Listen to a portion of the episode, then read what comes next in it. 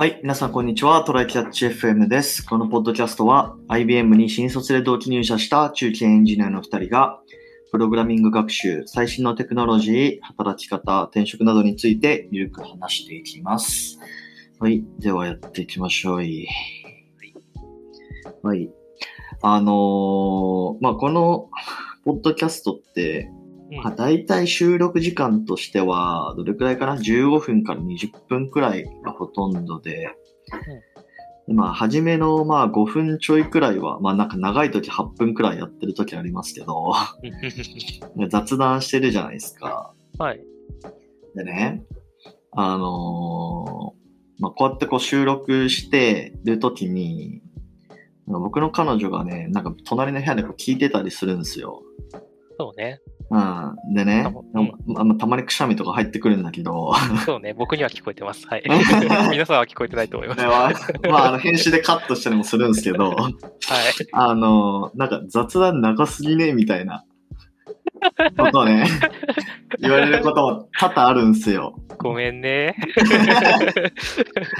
うん。で、えっと、まあ、一応はね、その、雑談する理由みたいなものも、まあ、あるっちゃあるんで、はい。まあ、それを話していこうかなっていうところがあって、はいはい。まあ、その個人的にまあ、なんで雑談した方がいいかと思っていると、思っているかというと、うんまあなんか、ポッドキャストって、まあ、結構、ながら聞きうんうしてる人ってまあ多いと思うんですよね。ん。はい。うん。だからまあ、ある程度、つまらない話をししてもいいと思うんですよ。なるほど。うん。なんか本当に面白かったらさ、集中して聞かないといけないじゃないですか。そうだね。うん。そうだ。ね。うん。うん。まあ、それもそうだし、なんかやっぱ本当に面白い、その会話だけを凝縮して、なんか届けるっていうのも、まあ難しいというか、まあ単純に俺たちに負担が強いじゃないですか。そうだね。なんか雑談、雑談ある程度で、えっと、まあ、本編がちゃんとみたいなやってるといいけど、そうそうそうそう本編2本はきついからね。うん、そう。だし、まあうんなんかね、なんだろうな、その雑談、そのポッドキャストにこうリスナーがつくためには、うん。まあ単純にその面白さで勝負っていうのはもちろんあると思うんだけど、うん。まあそもそもその人たちのなんかこう掛け合いとか、まあ話し方とか人柄とか、なんかそういったところに、あなんかいいな、みたいな感じで、なんか思ってもらうっていうのもまあ一つ手だと思うんですよ。なるほど。うん。僕らはファンを作ろうとしていたのか。まあそういうことですね。まあだからもっとこうね、日常生活最近何にハマってるかとか、なんか何に腹立ったかとかっていうところにこう共感してもらって、うん。まあ人としてね、なんか、あ、この人たちいい感じだな、みたいなところを思ってもらいたいがために、まあ雑談をね、まあ5分してたりしますっていう、まあそういう理由ですね。そうね。あの、エンジニアリングの、あの、か観点については、まあちょっとあんまり気持ち的な部分が入りすぎるとあれだけど、そうそう僕らがたまに話してるライフプランとかの転職についてとかののところって割と気持ちも大事なものだから、なんか、そうだね。ああ、波長が合うなっていう配信者の、と、えっ、と、転職話とかを聞いた方がいいっていうのは結構面としてあると思うので、あの、はい、合うと思ったら割と僕らの配信を聞いておくといいかもしれないですね。そうですね。まあなんで、雑談ではまあよりこうパーソナルなね、部分を出していってっていう、はい。まあ本編はまあ仕事経験とかから話していってみたいな感じで、まあ今後もちょっとやっていければいいかなと思うので、はい。そうね。よろしくお願いします。ますそうそうそう。はい。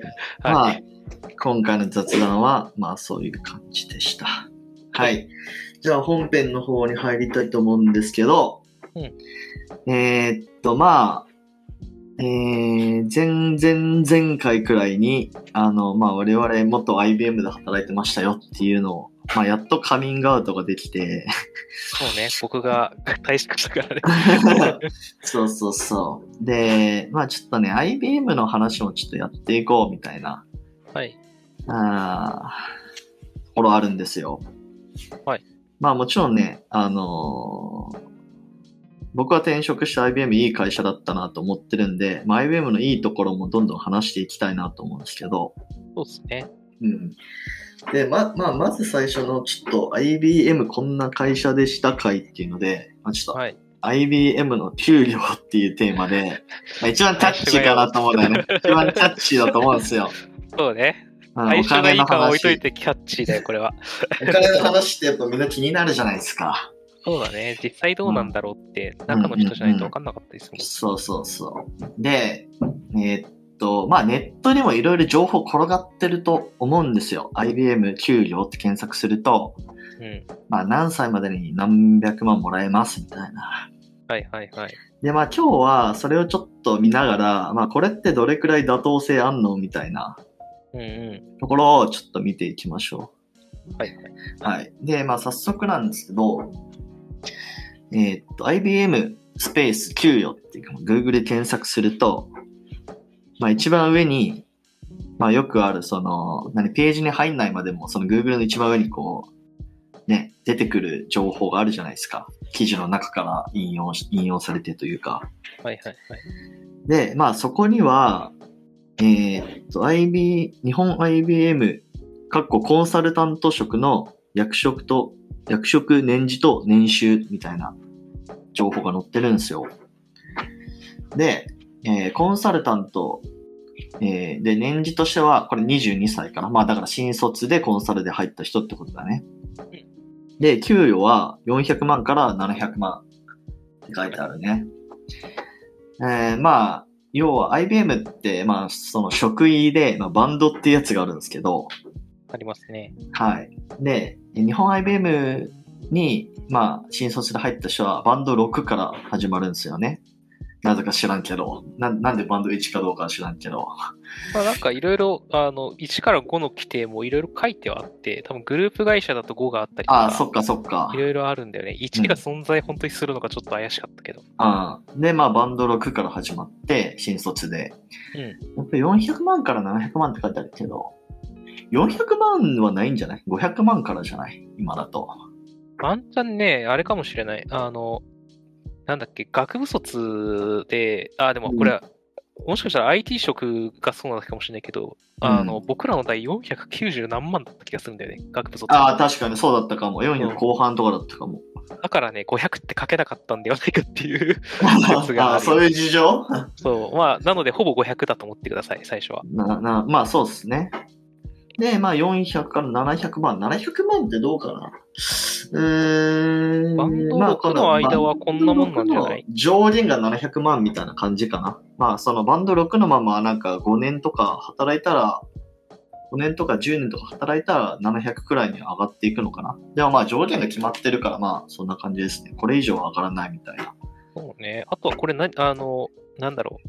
僕らあのフレックスで副主任手当という名目の、なんだろう、あの、固定残業代をもらってるんですよ。ああ、そうでしたね。それが入ってるかどうかなんだよね。それ、入ってるのかな？入ってると、さっき言った500は、実は550、60ぐらいになるんですよ。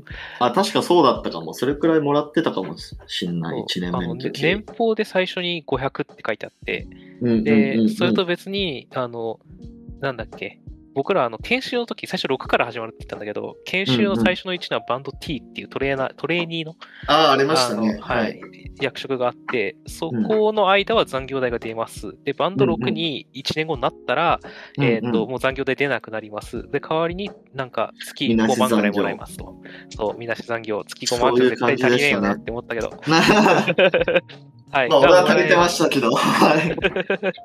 まあ、そういう感じなので、えっと、なんだろうね。えー、まあ500、そういう意味だと550から、うん、どうだろうな。僕が、えっ、ー、と、5年目、5年目終わって、あの、うんうん、転職するから上げなかったけど、うん、あの、このコンサルタント職よりちょっと安い、あの技術職で、うんうん、えっ、ー、と、5年目が終わった段階で、えっ、ー、と、600台後半だった。その手当含めてね。まあまあまあなるほどね。まあじゃあ、そこ、これはあながち間違ってないっていう感じだね。間違ってはないはず。で、まあその次に、えっと、まあここの Google 検索結果にシニアコンサルタントってあって、まあ要はこれはバンド7のことで、うん、えー、っと、まあ僕が辞める時の職位ですね、これ、シニアコンサルタントって。うんうん、で、まあ28歳から、まあ20、俺シニアコンサルタントだったの何歳だろう？?26 歳 ?7 歳？くらい？まあこれ別に年齢、ね、まあまあ多分早い方だと思うけど、うん、年齢によってはまあこれ決まんないよね。まあ大体平均としてこれくらいって話かな？多分。目安って書いてあるもんね。ねうん、うん。で、700万から900万。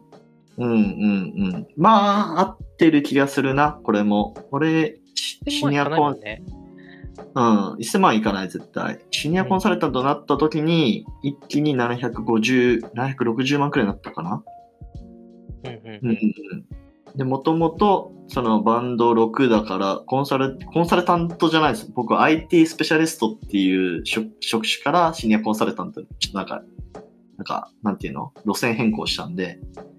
方針と職種変更が同時だったんです、そうそうそう。IT スペシャリストの時は、まあ600前半とかだったのかな？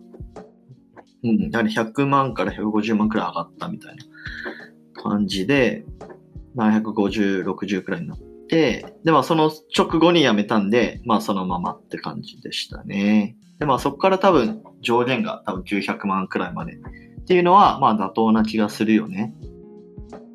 そうだね。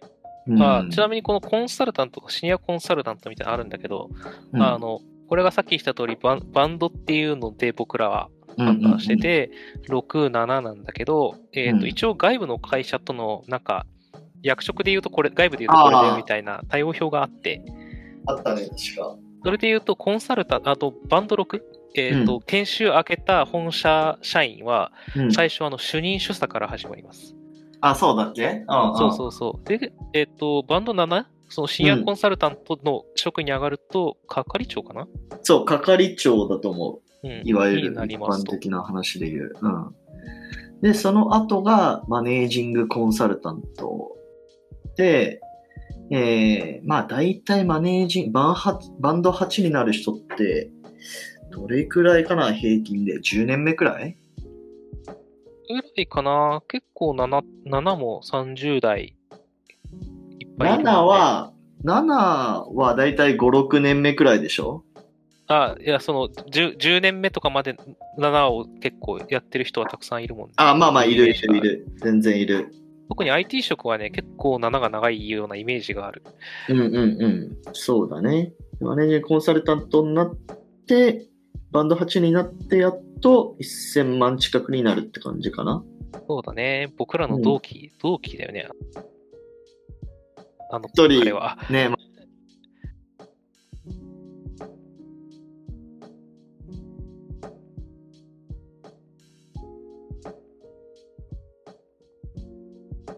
マネージ人コンサルタント。一生送ってあげてるから、そうだ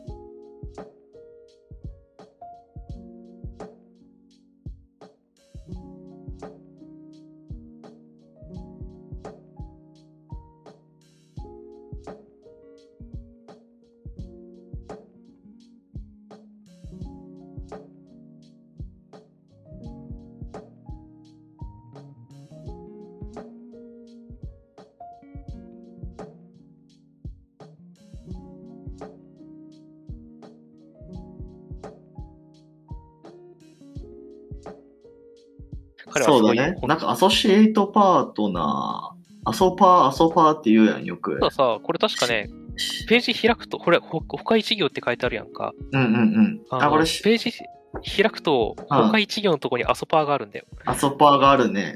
だから、まあ、その間か。なるほど、なるほど。アソパーっていくつだっけ？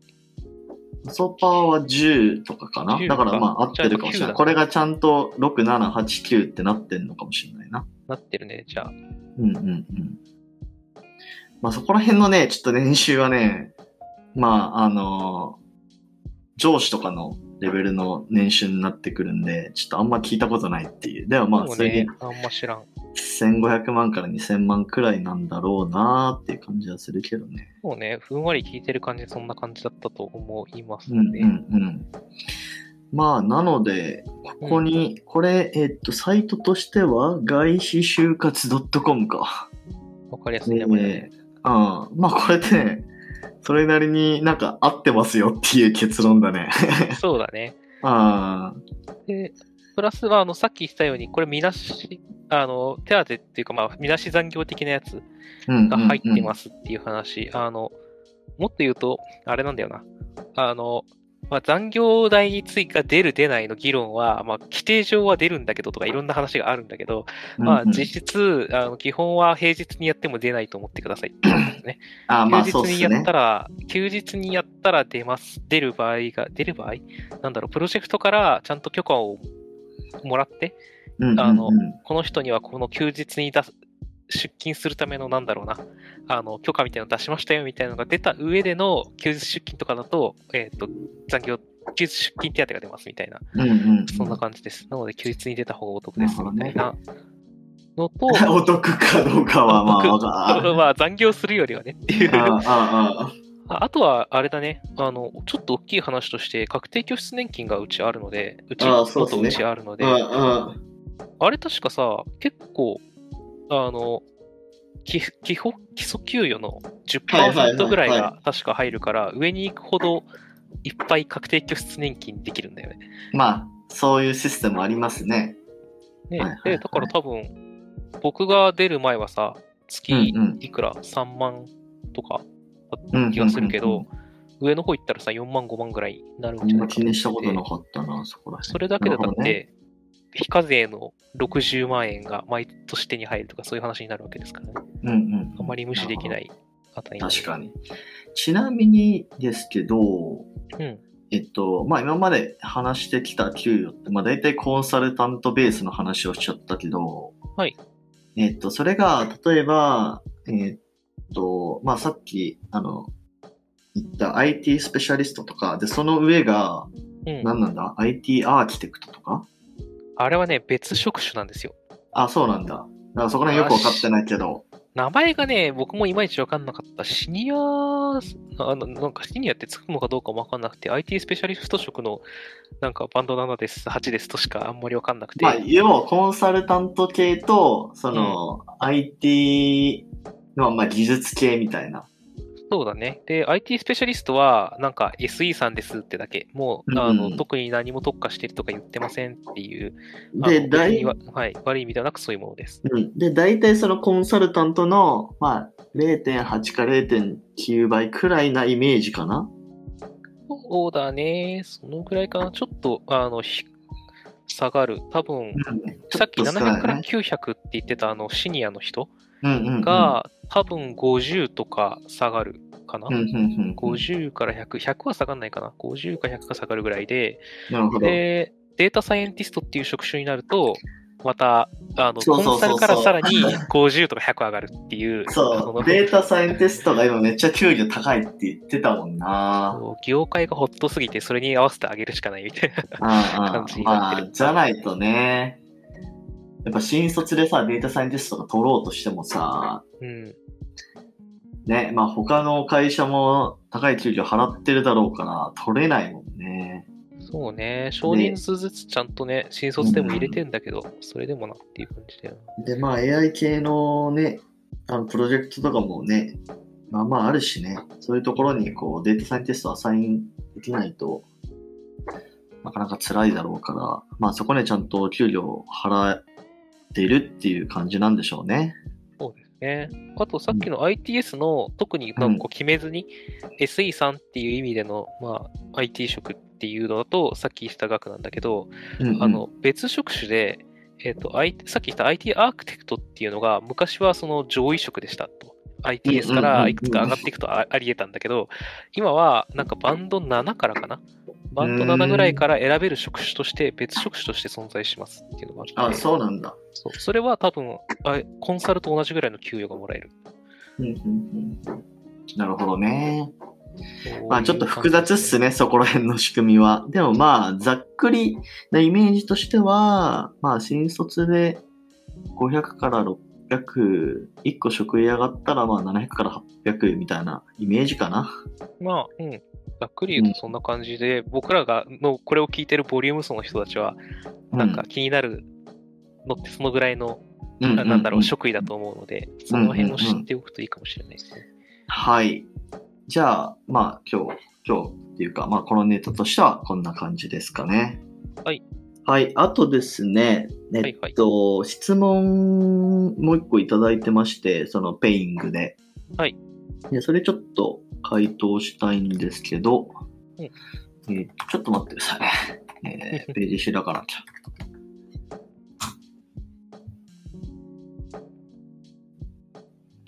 えー、っと、はいいただいてた質問が、サムネイルはどのように作っていますか？毎回話題にぴったりのイメージ使っていらっしゃるので気になっています。まあこれ作ってるっていうか、まあ普通に、あの、無料でダウンロードできるところからダウンロードして、まあそれっぽい検索キーワード。うん、まああまり日本語で検索しないかな。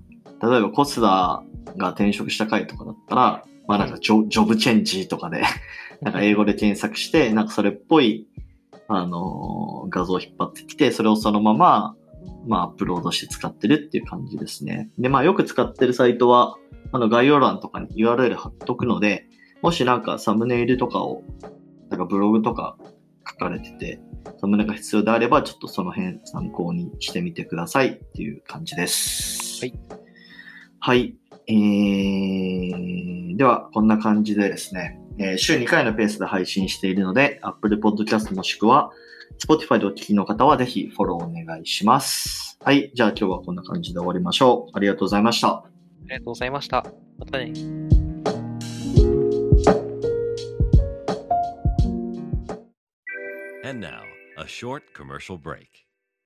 現在エンジニアの採用にお困りではないですか？